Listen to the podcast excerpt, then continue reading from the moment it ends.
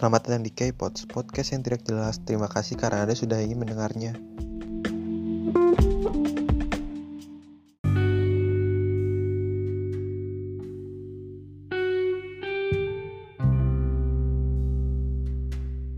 Jadi di podcast kali ini gue bakal jelasin ke kalian mengapa game gacha masih populer.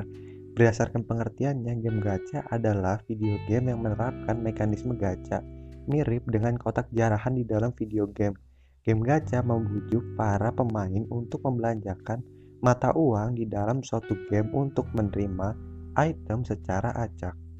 Cara sistem gacha itu adalah dengan kita membuka kotak, box, atau crate yang biasanya cara untuk mendapatkannya harus dengan item yang sangat sulit didapat atau dengan item yang bisa dibeli hanya dengan uang asli.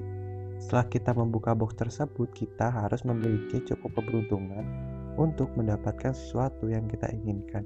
Karena tidak jarang kita sudah menghabiskan banyak uang untuk membuka box, tetapi kita tidak mendapatkan apa-apa atau hanya mendapatkan item yang tidak kita inginkan. Sebenarnya jika kita perhatikan, gacha memiliki sistem yang bisa dibilang mirip seperti judi, yaitu jika kita bayar, kita tidak langsung mendapatkan sesuatu yang kita inginkan. Kita masih memerlukan keberuntungan untuk mendapatkan apa yang kita inginkan.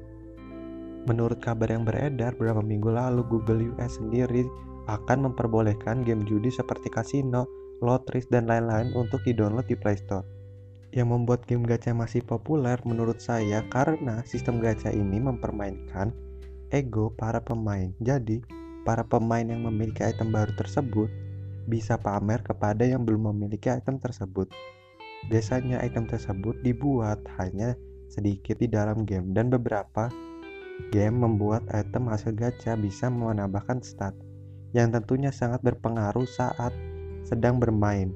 Walaupun sebenarnya ini dapat membuat game tidak stabil karena yang mengeluarkan uang bisa lebih hebat daripada yang tidak mengeluarkan uang sama sekali. Nah, itu dia alasan mengapa game gacha masih populer hingga saat ini. Sebenarnya gacha sendiri adalah akal-akalan developer untuk memeras uang para pemain, tapi masih banyak yang melakukannya. Tapi hal itu masih diperbolehkan karena tidak ada peraturan yang melarangnya. Terima kasih karena sudah mendengarkan podcast ini. Jika kalian suka podcast ini, kalian bisa membagikan kepada teman-teman kalian.